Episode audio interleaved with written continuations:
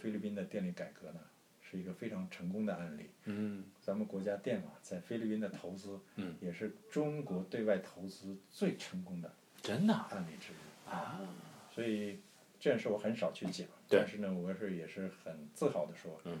十年的菲律宾电力改革，我从 A 到 Z 全全部经历全过全部过程经历，从设计到实施到最后的看到它的结果，我全部经历。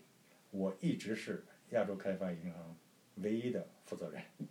但是因为这个成功的案例，我也从基层做起，一直做到亚航的这个能源的首席。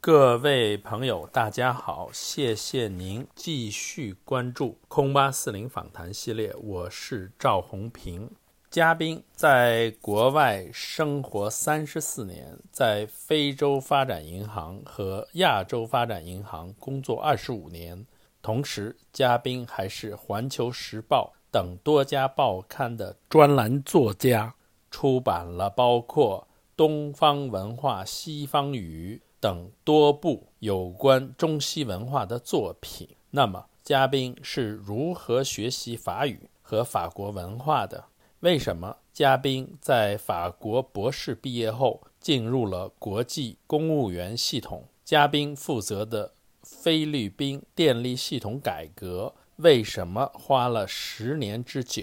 请收听《空八四零访谈系列》之十六，翟永平。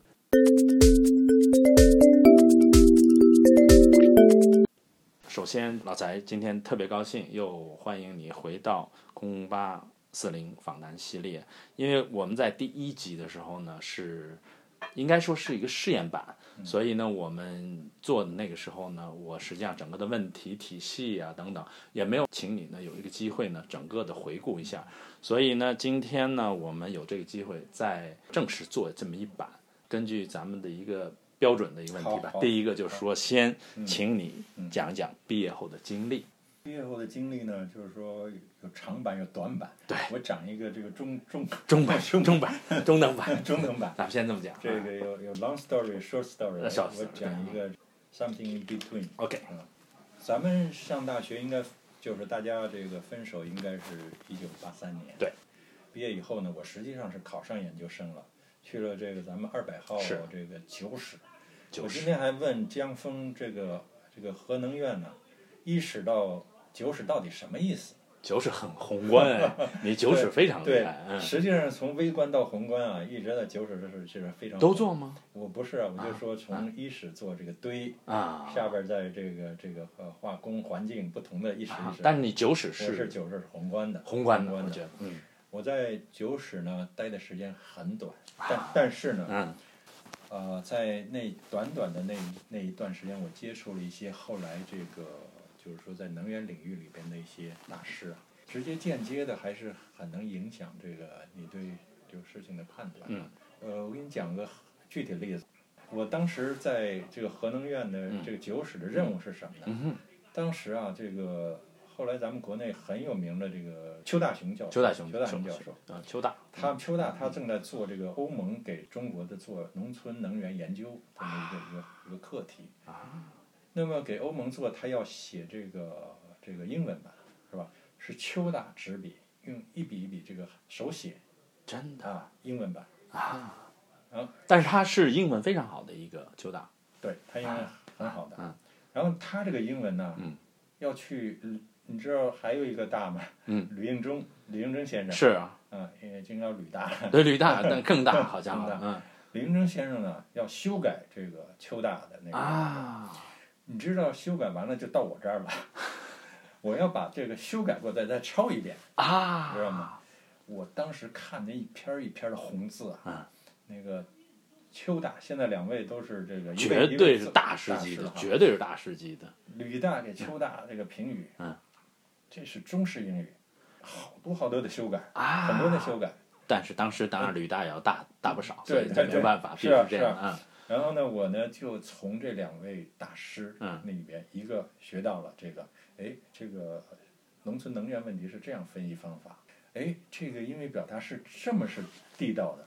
是吧？啊，然后呢，我呢是抄下来，对呀、重新呢又抄一遍，我觉得也抄是一遍学完了习还啊没。完，嗯我骑着自行车，嗯带着我抄的这个稿子去平安里那个地方，平安里当时嗯，有一个老先生专门打字真的啊啊，打字机，他有打字机，啊，然后呢，把我抄的这个打成这个打印打版打零印版，啊，我知道。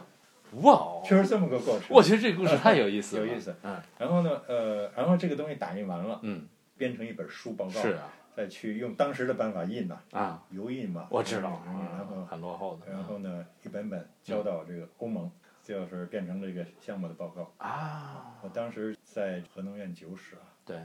不长时间，但我还是做了一件很重要的事儿。我。我经历了这件事情对啊我的这个，对于他们在做什么，还有他们是什么风格，他们跟国际机构怎么打交道，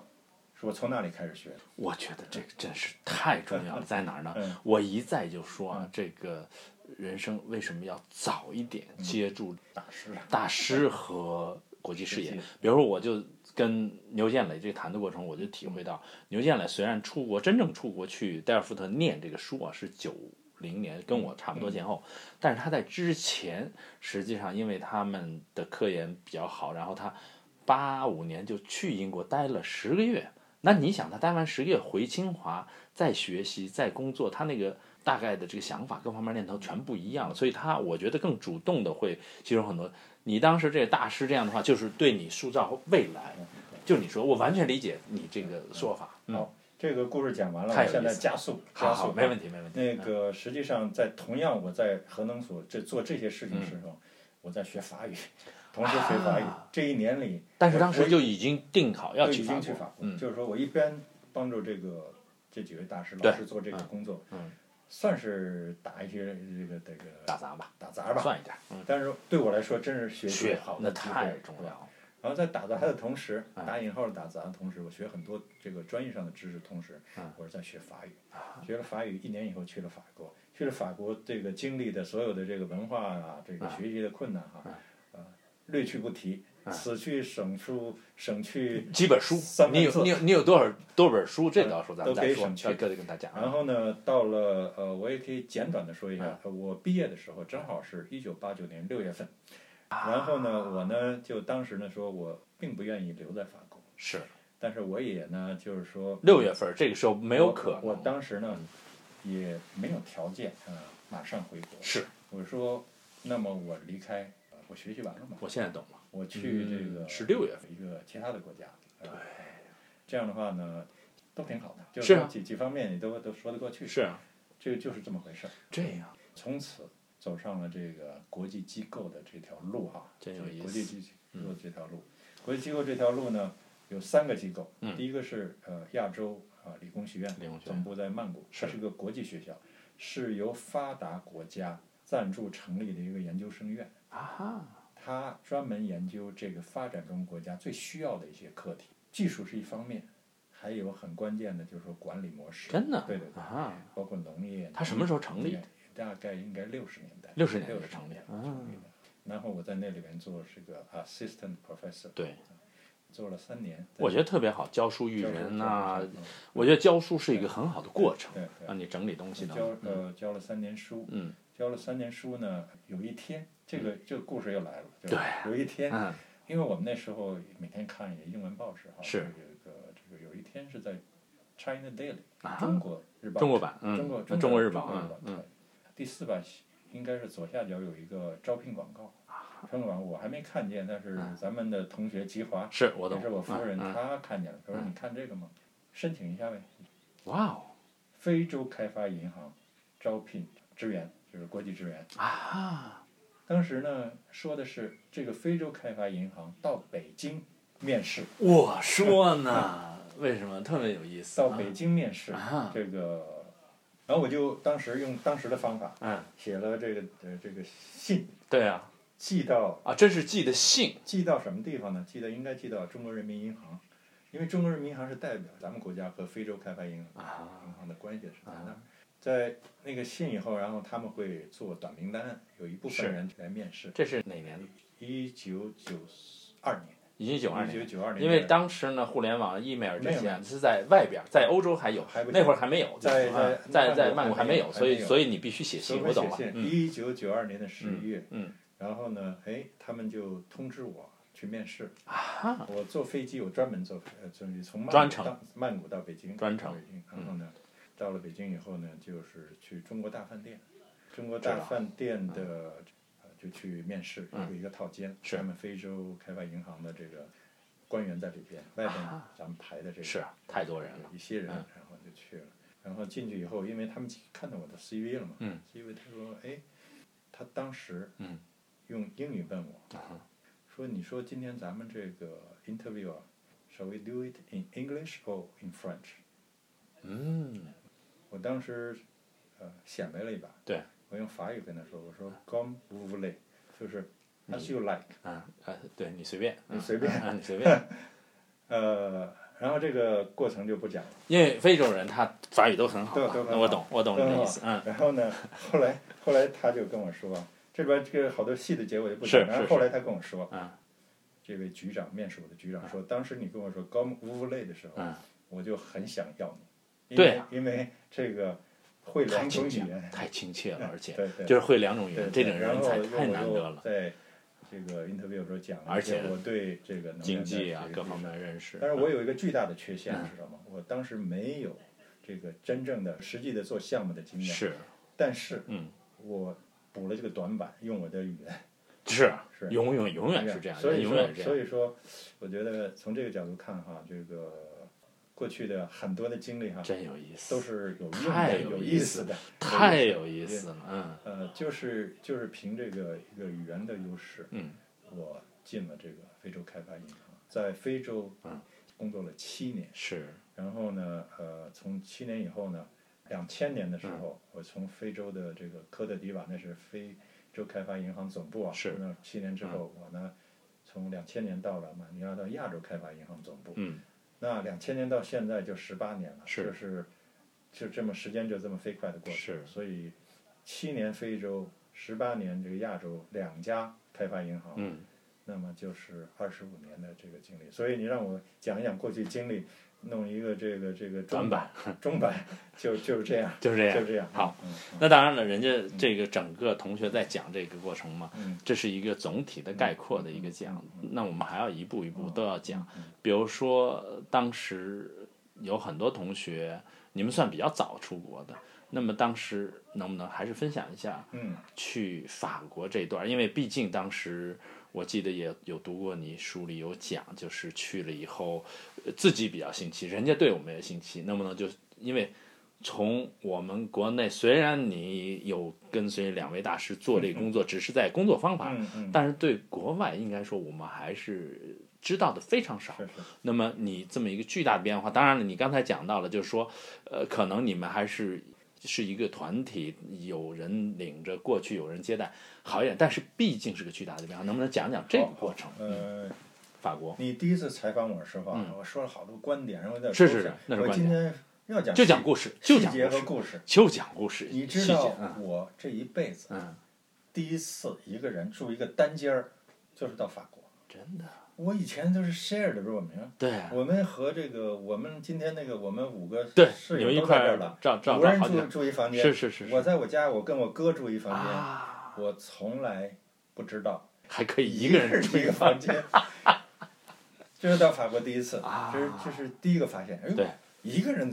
那住一个个房间间，这怎么？啊！嗯，其实我这个人是比较这个这个喜欢安静的，是一个人房间对我特别适合。我 懂，我懂，呃，但是以前勉为其难也没你办法，没有办法，就就你就是被迫的，呃没有办都法是啊。非常开心，嗯一个人一个房间，其他的这个各种卫生设施也是单独的，是是是非常开心。嗯呃，你知道咱们讲个细节，说咱们的公共是洗澡堂都是啊公那共那的，那那很不适应，而且即很即远便在那个文化里生长出来，嗯还是我不都不适适应。我懂你的意思，哎，我我懂你，突然发现这个时候我我也能突然够有点自己 privacy 自己了， privacy 了啊，我自己一房间，我自己的卫生设施，哎，我懂我非常开心，呃啊，这是真是一种幸第福一开心，第一第一印象。对，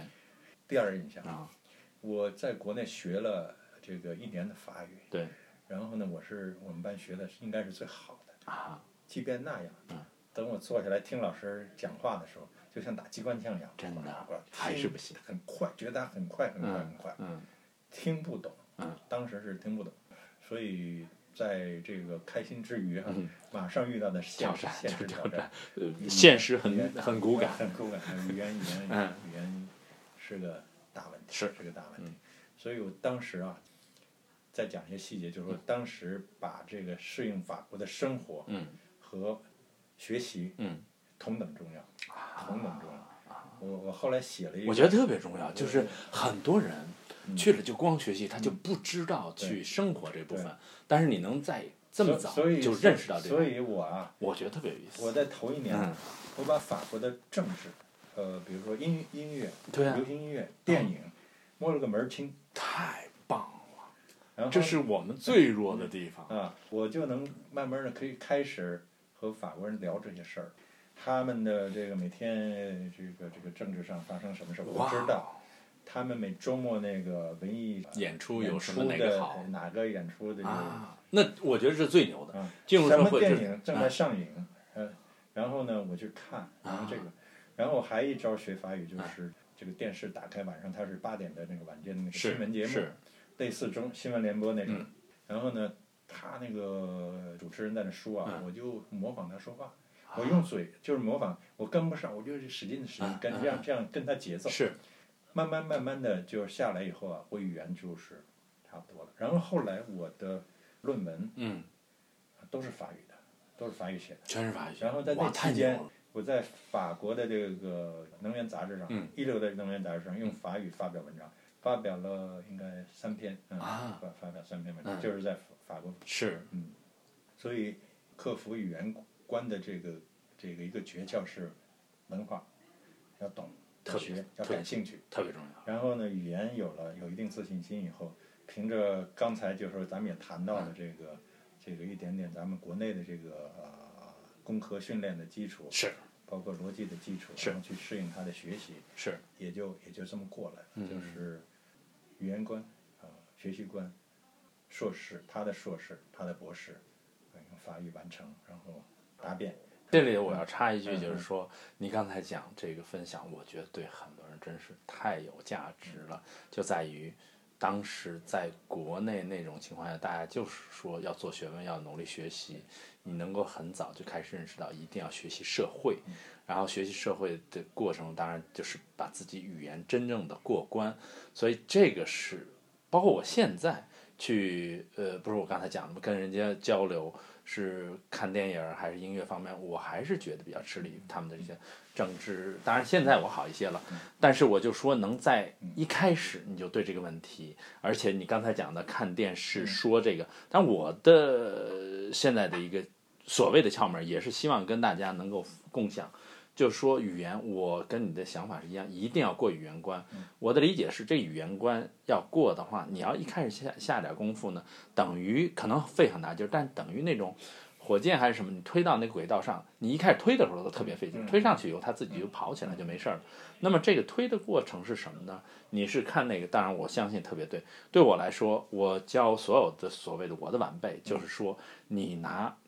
最简单的生活用语，嗯比如说英语九百句类似的，一定每天坚持大声朗读，比如说半个小时。实际上意思是一样的，就是说你是的当是然那个更准，要要但这个呢，你一定要用嘴，要一定要发声一定要，发声一定要出来。然后你就是你的听力、你的说话的那种感觉，因为嗯嗯我相对来说我自己啊，还是说，比如说我以前说句实话啊嗯，来北京上大学之前，我讲的都是太 原话，就到了北京一进嗯门一下变成普跟通话了就跟小齐街上我大家都从是 此普通话，从此就是普通话，而且我讲，当然到现在我还是会有卷舌不卷舌会有问题，但是就是这个普通话，很多人会认为啊，你北京的吧，是是是，就是因为这个转，所以我这个还好一点，但是我就讲这个语言一定要读出来，所以这个我相信给很多人是有很大的借鉴，那真是太好了。这个这个，我觉得法国这套这几个故事，我相信很多朋友会非常受益。那么，这也就为什么你在面试的时候，你的法语已我可经以非常的纯正，，所以以他会光听那一句，是他不光是说因为你说了法语，也不光是因为你说了这个，是他听你他整个听到的发他音听，到比较地道，他闭上眼睛就是对地比较道，地道的，比较他地道根本不用怀疑对，对对，对因为对整个面试按道理是英是文的，是是所以这种对一个 surprise，是是这是一个非非常非常正面，太有意思了。对绝大部分中国人来说，非洲是一个贫穷，然后落后，然后好，我记得当时大家咱们中国人有很多呢，还是相对来种族歧视相对比较厉害。我记得咱们上大学的有那些呃黑人或者是阿拉伯人来了，大家实际上从某种意义上讲，还有一点点的歧视，就是说觉得哎黑人，那么但是呢，你去了非洲发展银行，你在那里当然带了那么多，那么能不能给我们描述一下嗯去非洲发展银行整个这个生活的过程的一些小故实事际？上呢，这个我也想也回答你这个问题，嗯也需要往前倒一倒，嗯甚至倒到清华。啊你记得咱们上大课的时候，是，坐上这个第一排水工我知道。团，他们有是有几个非洲同学，对呀、你也记得咱们每年校庆校运会的时是啊，候，百米跑在最前面的一个叫蒂埃梅，对呀、啊，典美，所以我们对非洲兄弟的这个印象，我自己对非洲、嗯呃同学的印象，并不是从非洲开始的， 是啊吧？是我啊懂然后你知道，法国是有很多非洲特别多同学的非裔。嗯我自己的这个上读硕士、博士在法国读书的时候呢，好多同学就是非洲的，所以我对非洲和非洲同学的了解呢又多了一步，没去非洲之前是之前这这也是为什么我并没有带着特别大的这个偏见焦虑啊，和空白是去的非洲，是我是对他们有一定了解。具体到我去的那个国家嗯叫科特迪瓦，啊，科特迪瓦好的嗯，在非洲来说嗯是相对发达的。是西海岸，对嗯他们有一种说法，就是那个国家的经济首都叫阿比让，嗯，是小巴黎，就是啊阿比让小巴黎啊呃呃阿比让是个小巴黎，就是比较发达。就是说，我去，首先我对非洲人有一定了解，我去的是个国际组织，然后这个城市呢，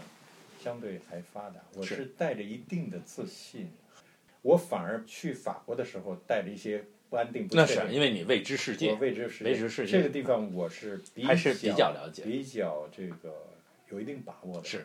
去到那里，但是更大的区别是在哪里呢？有意思，嗯，因为我在那之前，我在这个法国生活过六年，对啊，是吧？嗯，然后呢，也法国有很多咱们的中国人，是我到非洲以后，发现非洲也有，当时已经有一些中国人。啊这个区别在什么地方呢？就是说，在法国的中国人啊，各种层次，嗯有学生，是也有历史上留下的华侨，是也有比较新去的，是正在为这生活打拼的这一代，对，很不容易的。嗯但是我当时去非洲发现一个现象，啊就是说，在非洲的中国人，都是我们可以说的成功人士，你知道吗？是是做老板的，是，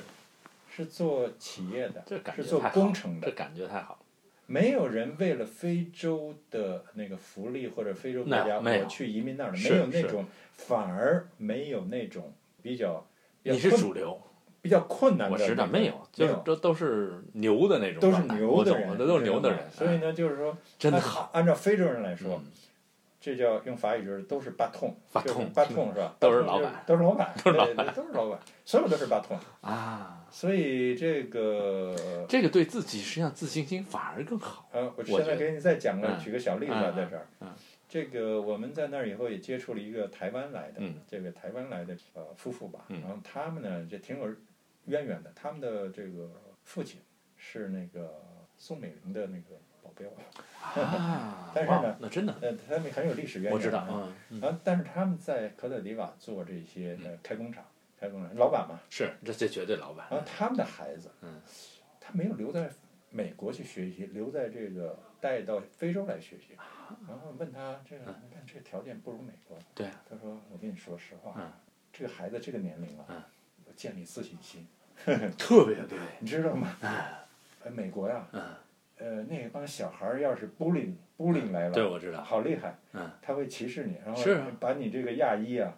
打压的非常厉害打压，然后我让你那个这个从小心灵那个受嗯 你知道吗？我们到这儿都是老板，你知道吗？我们这孩子特别自信，啊，就是说有至少在成长的一个阶段里，啊我懂，他是在那个有自信的这个环境上，没有人有意思不可能有人欺负他，然后呢，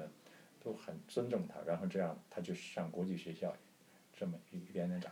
用这么一个我当时觉得奇怪的理由，嗯，带着孩子去那儿学习，很奇怪吧？我觉得挺有意思。但是但嗯，是确实是这样，我觉得很有我同意思我很绝有对意思同意很有意，思我绝对同意很这有个意意见，嗯，挺有意思的嗯，嗯所以就是这么到了非洲，然后呢，工作上我不讲，嗯就是说在生活上啊是这种情况，远比我们想象或者大家可以想象的非洲那么困难。不是，因为它是相对发达的国家，它对中国人很尊重。然后呢，你在那里呢，属于层次的上我面，知道上，top 面 top，嗯，所以是一个很难特别舒服的很难忘的这么一个生活经历嗯对生活经历插一句，有嗯没有同学去过？咱们同班同学没有。还真没有。那咱们同班同学没有去过，好多当时也有美国去的，咱们中国呃人不是咱们班同学是对中国在美国毕业的也去了这非洲开发银行，但是从、啊从美国来的哈从那儿聘过去，啊对，从美国聘过去，嗯从美国来带了美国的好多的习惯，你知道吗？啊哈，什么习比如惯呢？说比如说自己洗车去了，自己就啊周末去洗车啊非洲人看着完全不可以理解，因为老板这阶层你就是不能人干这个事不可儿以洗车的，啊这是这是我们干的事儿。啊，对吧？所以在心态上和在在发达国家是完全不一样。这个非常有意 思，所以你要是说咱们当然嗯，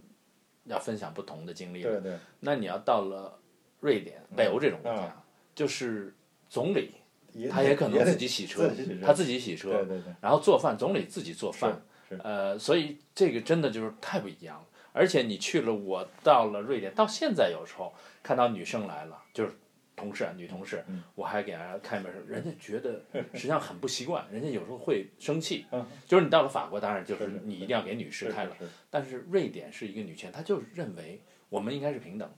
所以呢，就讲这个真是啊，文化不一样以后真有意思，嗯。嗯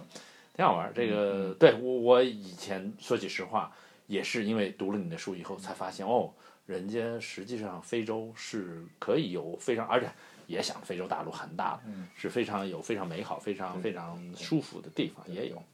当然，非洲有非洲的文化特点，嗯嗯就是入乡随俗是很重要的。比如说，呃，比如说非洲人是英语叫做 informal，informal 就是他不是那么、那不么是 formal，正式的，啊不是那么正式的。早晨来就可能就是拍拍肩膀啊什么的这种，哎怎么样啊什么，他不会一本正经地像咱们学英问文的什么对什么早晨好啊什么，啊他也说，啊但他用他的方式说。啊，啊，但是不他会对老板他可能不太敢拍肩膀嘛，也呃敢。我说的是同事，我也觉得而同同事之间啊对对对对我对说非洲的同事同事之间的也这很种 informal 啊，是这样，所以这个要入乡随俗，是然后也很有意思。慢慢的会觉得，咱们非洲朋友是那种那个乐天派，乐天派，也是有 peace of mind，他是有他有 peace of mind，那你实际上后来呢，又当然到了亚洲，一直在关注。我相信你现在还仍然关注整个非洲的发展。那对于整个非洲的现在这种发展状态，你怎么看？我非常关注，对，而且我继续研究，继续读。在非洲有一本杂志叫呃，是法国出的杂嗯志，叫《Jeune Afrique》，是青年非洲，是一本杂志。 OK 专门讲非洲发生的怎么发上展一周刊的怎嗯么一周发生嗯嗯的事儿。讲个小故事，就是说我到了亚洲以后很难拿到《人啊 Hit》这本这本杂志啊，我特喜欢看，啊，所以每一次啊，嗯，我的下属要去欧洲，要去法国出差啊，出差嗯你一定请他。是有时候我我觉得这差有没有必要去啊， 这么远。后来一再一想，嗯去吧，你去以后给我买两本《人啊 Hit》回 来，真是这呃样，真是这样，真是啊。啊。呃但是每次现在都不用了，现在都网网络版都有，呃，这个不是网络版，啊这不是网还还就要付可以费嘛付费啊。不是按照不是这种现在所有的杂志，牛书一个所有嗯对都有付费网络版，但是你不知道这个读对我来说，嗯读《人文 Freak》这本杂志，一定要拿着一这本书来嗯看，嗯，呃跟网络是不一样的。我懂你的意因思。为我回到三十三十岁的时候，这是最重要的这种嗯感觉。给我拿回来一个书，嗯拿一本《人文 Freak》的书，我特别开心，这一片片看，彩色的图片呐、这里边的广告啊，里边这个。这个总统，这个这个出出了什么事儿啊？对啊政策是什么呀？经济怎么情况啊？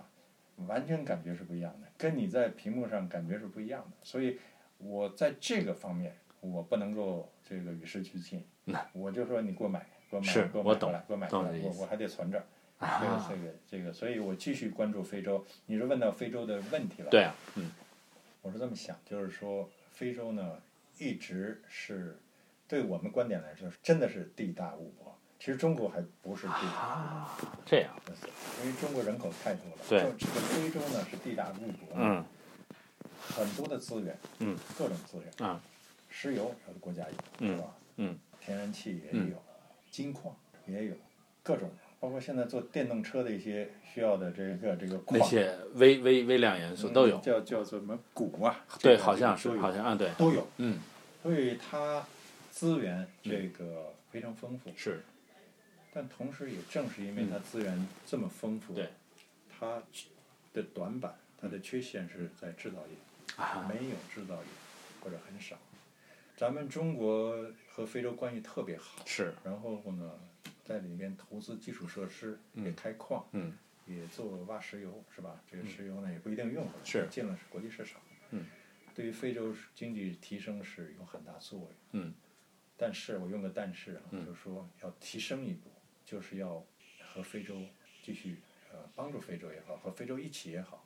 呃发展他们的因地制宜，不同的国家发展他们的制造业，是，不要连个杯子、水瓶儿螺丝什么都要进口，是，这个对他们来说，纯粹的是这种嗯一种这种没有增值的消费啊，只是消费，是，用的是外汇我觉得，是吧？嗯，用资源换这些基础的东西，我觉得这些东西应该是可以的。所以我也在不同的场合谈到非洲的时候，我说，你看咱们的国家在那儿修好路了，嗯，电厂也发电了，这个矿业呢也也也起来了，嗯下边是什么？下边应该有制嗯造业，然后这个制造业起来了，非洲才能够有一个大的提升。所以非洲的工业化，我认为是一个大课题。当我们在说“一带一路”的时候，千万别以为它是修一个路，嗯哼，它应该通过这个过程，让不同的国家发挥不同的优势，嗯，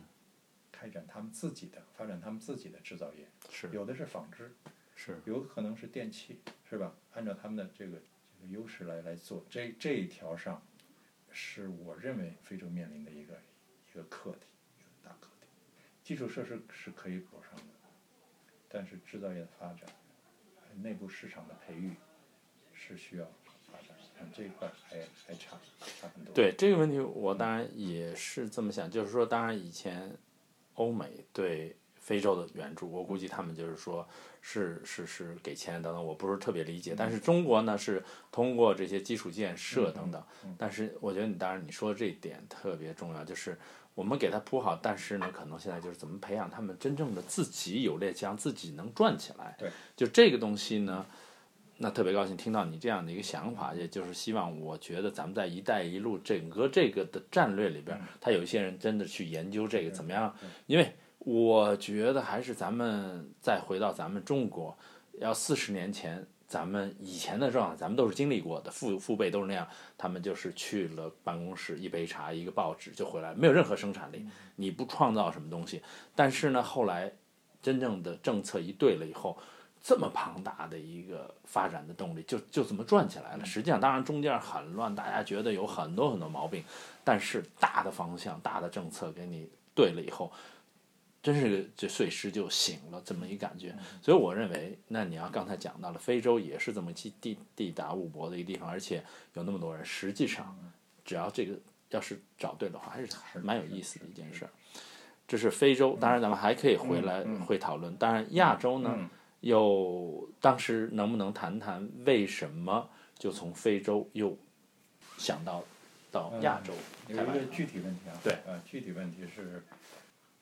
两千年的时候，嗯哼非洲科特迪瓦这个国家发生了军事政变。啊，军事政变呢，说起来呢，也跟非洲大陆当时的民主化浪潮有关系。嗯就是各个非洲国家都从一个相对集权的这个状况，进入一个多党选举这制，样啊多党选举制。这说到政治了。然后呢，在科特迪瓦出现这种情况，就是说原来的那个一党的那个领导，嗯，和那个老总统啊，是叫乌菲博瓦尼，老总统去世之后呢，嗯，就形成了三足鼎立，是一人一个党。啊，然后呢，就变成结果就是说，谁都不接受选举结果。啊，然后在三个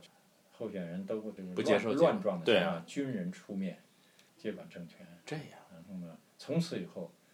科特迪瓦经历了十几年的动乱，真的十几年动太乱。然后，呃，非洲开发银行从那里搬到突尼斯去了。真的啊哈哇，哦然后十五年之后又搬回来了，就是就是这个和平进程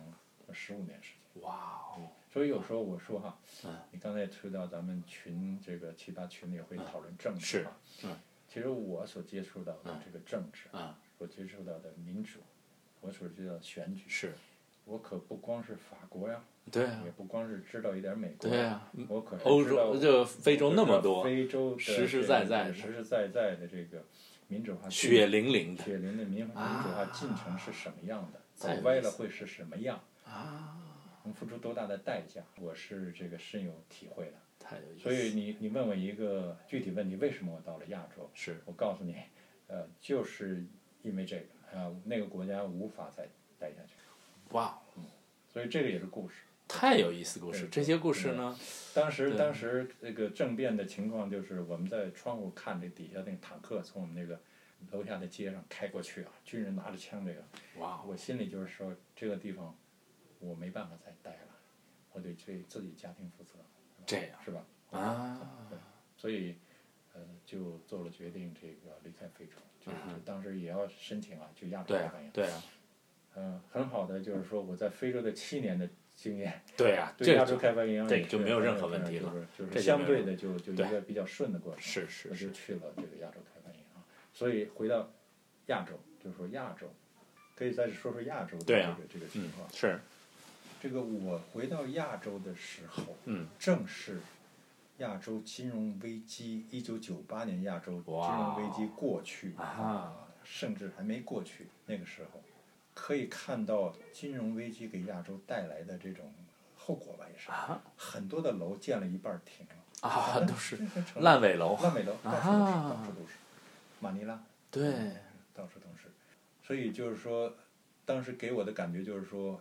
亚洲是比非洲确实是要在经济发展发层展次一些上高了一点，是，但是也可以看出，如果在经济政策上、金融政策上走歪了哈，嗯发生的结果，在某种程度上就像非洲在政治上走了歧途一样，啊，对老百姓的生活是有这个相当大的影响。是所以我就是说，感觉就是说，在这种开发银行工作，能够在工作中这个，也把自己这个好多的见识和体嗯验啊，在工作中有所体会啊，就是说在做这个的时候，我认为没有一种模式，不要说，回到咱们一直在说的话题，没有一个能开所有锁的钥匙。肯定没有，绝我嗯对我没做有，能源的，是这个国家，这个国家是不是需要电力私有化？是这个国家另外一个国家是不是需要立刻的，就是说提高电价，让这个电价高到这个能够覆盖成本啊？很多事情都是好的，应该做的，是，但是它的时机是什么？它的过程是什么？需要什么时间嗯啊？就是说，就是因为我经历了这么多的这个过程，所以我即便是做能源这么具体的这么一个一个工作，嗯，我一想这个千万不要认为我在法国读过书，我读的是能源经济，我现在告诉我的客户应该应该怎么做，就是对的。啊对我我没有那个把握，没有，我必须说这个国家是什么情况，嗯它的电力改革它的动因是什么。嗯如果哼，嗯改到这一步，下一步会是什么情况？下一步是什么情况？就是说，在这方面我也是就非常，一个是尊重这个是国家这个他们自己的意见啊，另外一个我自己从我自己亲身经历来说，也是希望从多维的这个视角来看这个事情。特别重要，所以比如说我在工作中做菲律宾电力改革嗯啊这一块，嗯，因为我们银行是菲律宾电力部门最大的债权人，嗯啊，所以呢，我是主抓，非常重要。嗯我是我到了那个马尼拉到亚洲以后，我的第一个任务就是代表亚洲开发银行就是这个项目。主抓这个啊这个菲律宾的电力改革。嗯哼，菲律宾呢，这个又是我们又是他最大的这个债权人，是所以我们说话，他们必须听还是要听的。啊哈，即便我知道他要听，我也是那么谨慎，就是说要去征求多方的意见，没错，看是用什么样的方式，也是一种摸着石头过河。对，这个菲律宾电力改革，我做了十年。嗯我其实从可以说很基层，我回到亚洲以后，嗯很基层的这个职位开始做，啊哈专注做菲律宾电力改革一件事，啊做了十年，啊哈，到现在为止可以说，呃，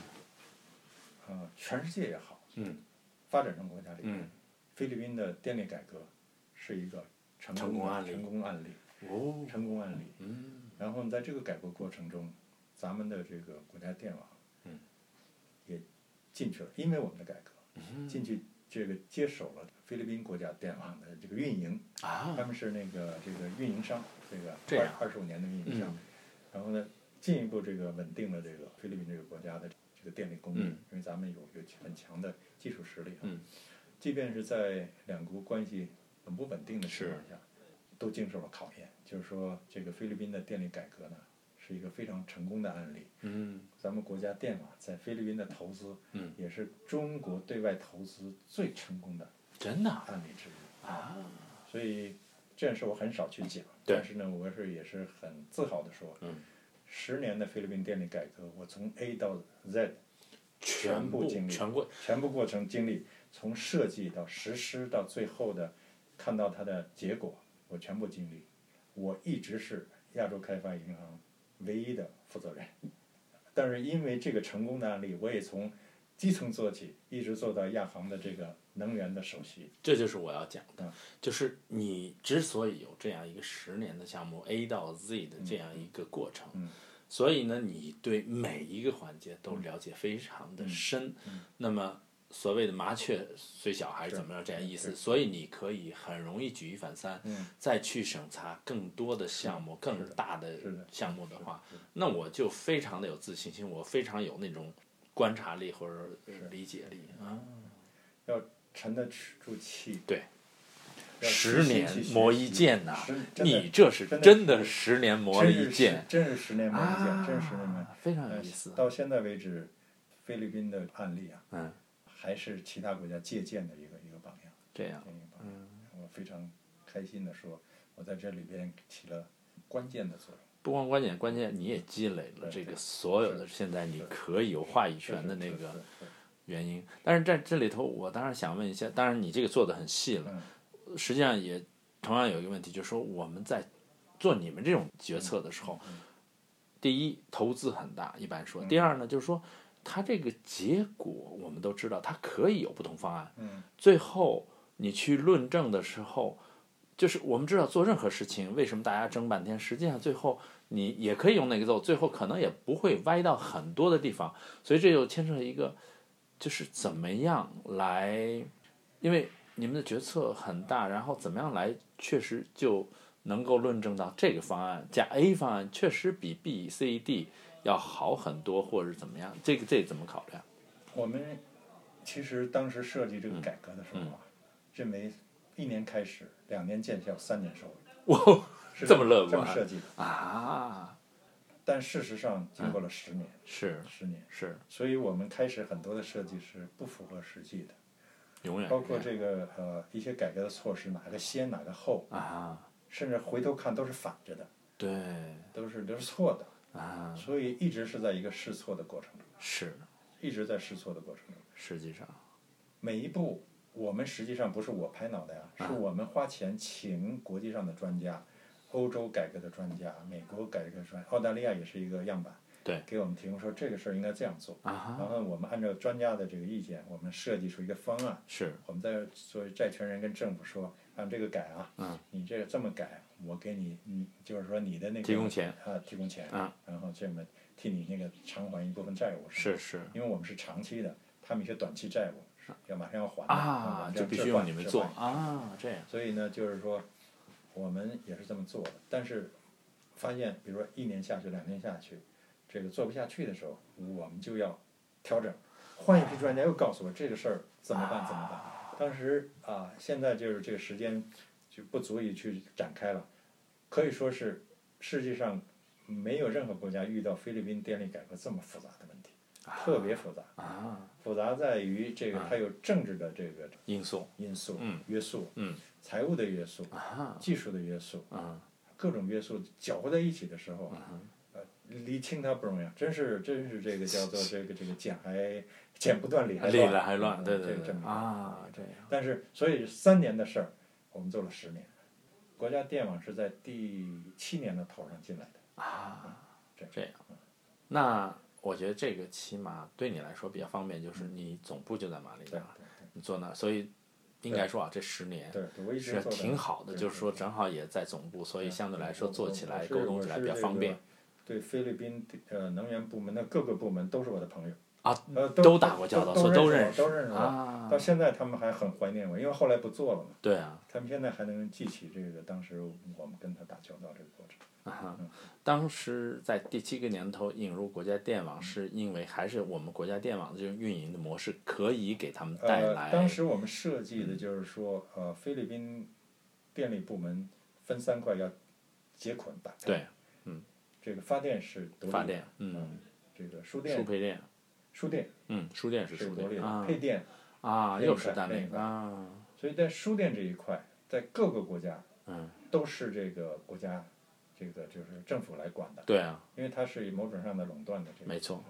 但是我们就是说也也是一种尝试吧，嗯，就是即便这个拥有权嗯，还是国家的，但运营权是可以交给这个这个有能力的公司去做呀。所以我们等于是做了一次竞啊尝试标，，竞嗯，标就是说我们提出这个这个电网交给一个有资质的这个专业的公司来运营，你们来投标，你们将来的收益就是就是这个电网，这个这个过网费，嗯发电厂啊通过你送到下一级，最后收下来电费里边有百分之比如说二十的这个电费里百分之二十是过网费啊，那这个就是它的收益。这个收益当时咱们国内看的还是这个还是很专业的，他们认为这是一个很很好的这个项目，嗯就是说这个电脑这个项目，只要是这个过往费一定，你很容易就算出它的回收率。而这个而且这个电网这个国家不管怎么变，这个电网这一块总是需要的，是，它是那是好，没有竞争，没错，所以它只是一个被监管的这么一个呃业务是，模块，所以这个也是一个很好的投资机会。所以当时中国国家电网、印度国家电网一一度介入，意大利嗯，甚至英国国家电网一度也都感兴趣，嗯哼，最后是通过竞标，咱们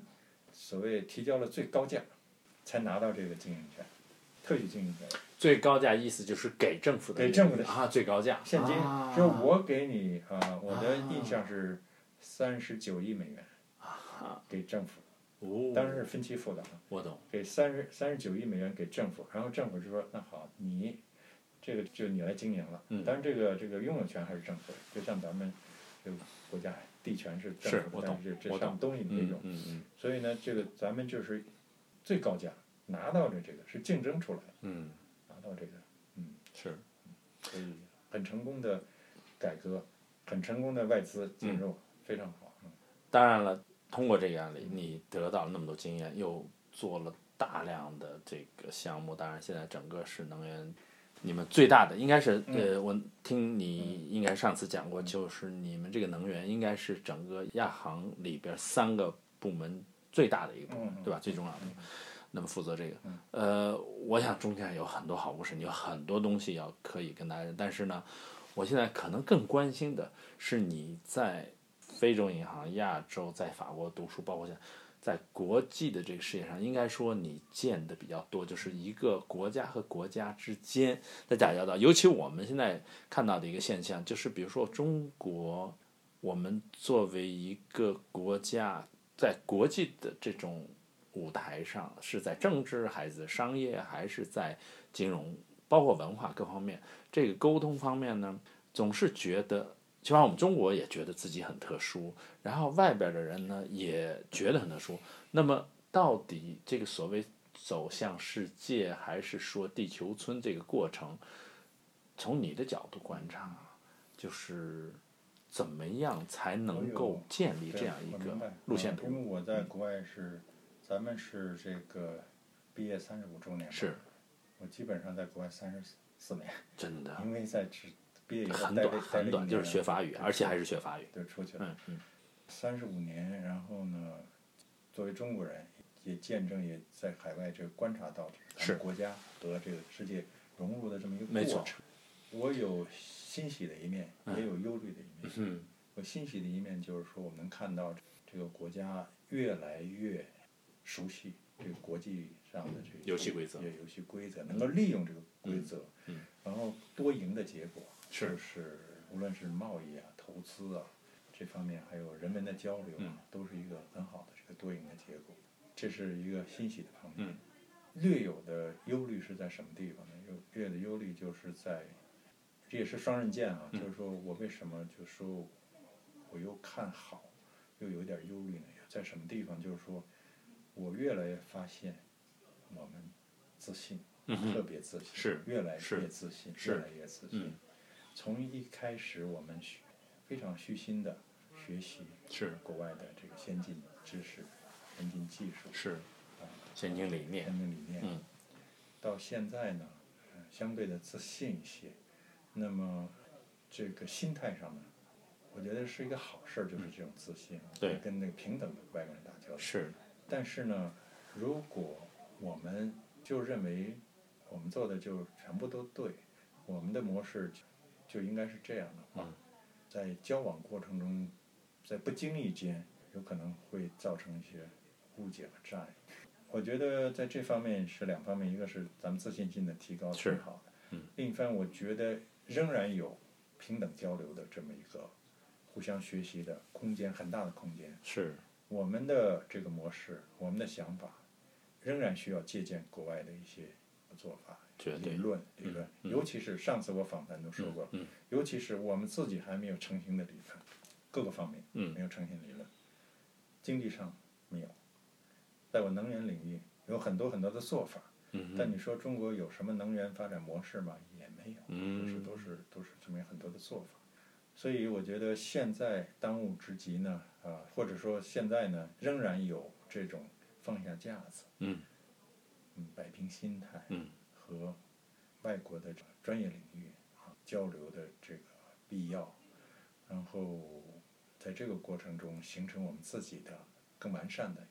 一些做法和观点。嗯在这个基础上，那时候我们的一些做法、一些想法，可以真的是给分享给非洲啊、嗯可能亚洲国家。在我们没有达到一定的境界之前，我觉得呃妄自菲薄肯定是错的。嗯，但是这种过度自信，过度的自信也是一种障碍。我现在比较明显看见这个这种这种自信呢，反而不利于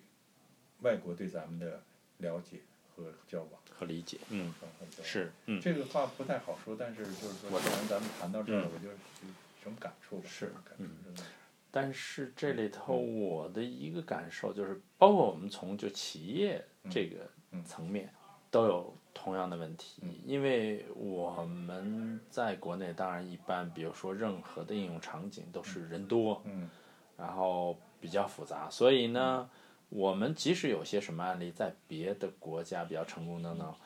哎，回到这个中国这边儿一讲呢，大家就觉得啊那那不值得一提，那么少人，那么小的一个地方，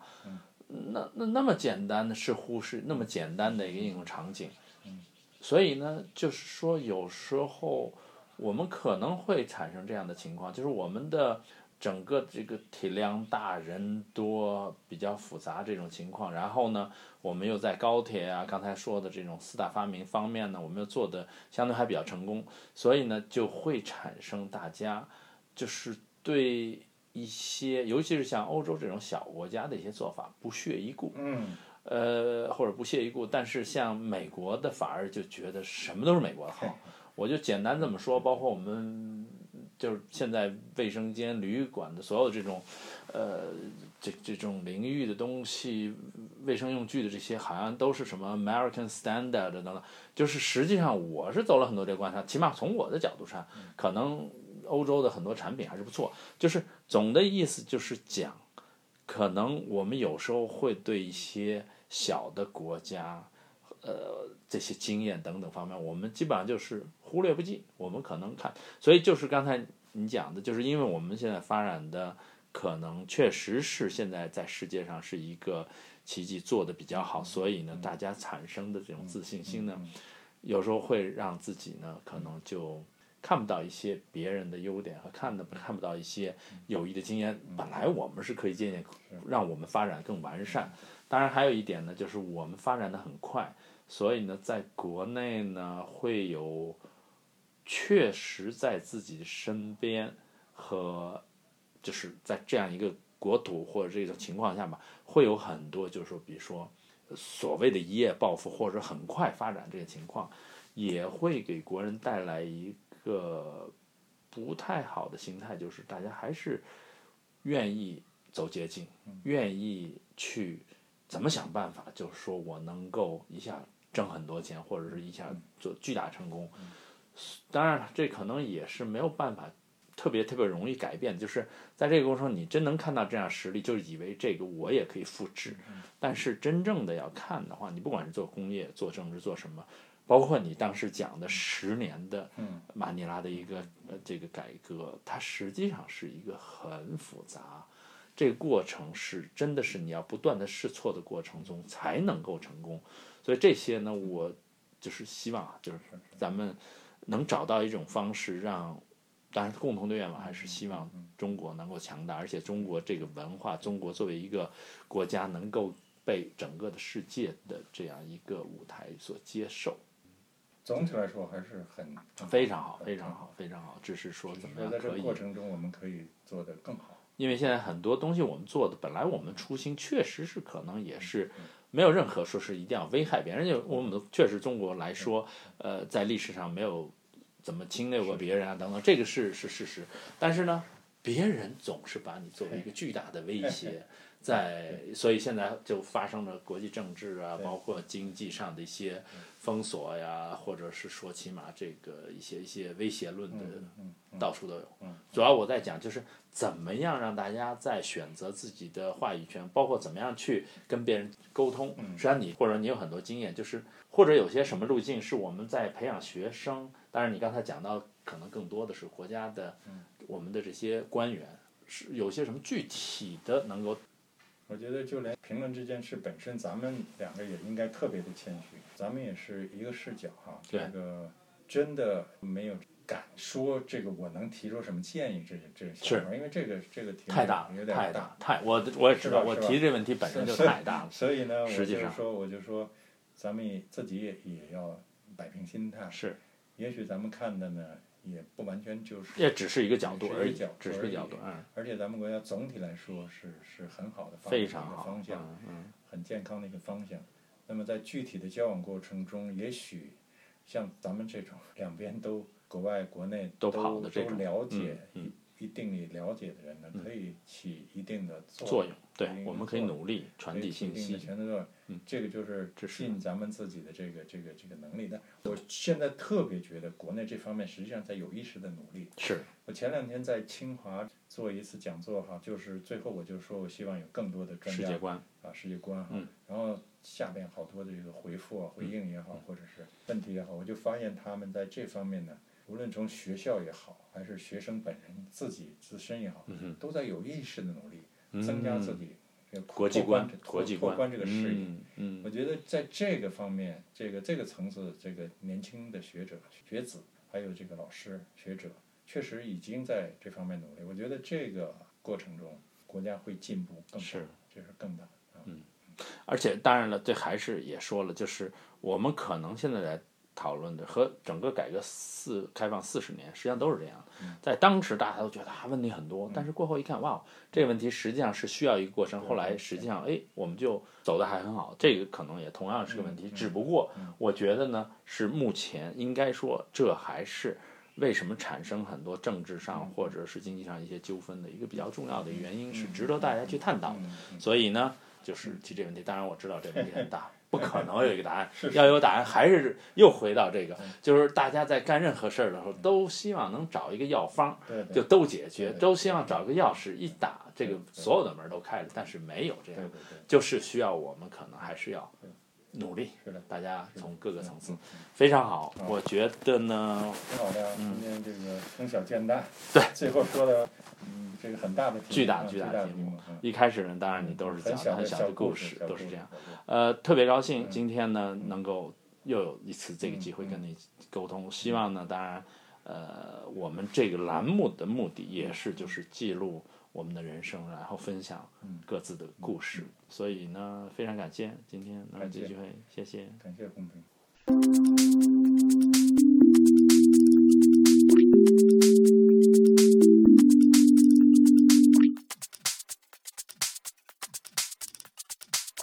空八四零访谈系列之十六就要结束了。嘉宾给我的启示是：尽早的接触大师，尽早的掌握一到两种不同的语言和文化，对生活和工作永远保持一种好奇、审视和思辨的心，并且坚持有感而记，有感而写，生活就是如此之充实和美好。谢谢您的关注，下期节目再见。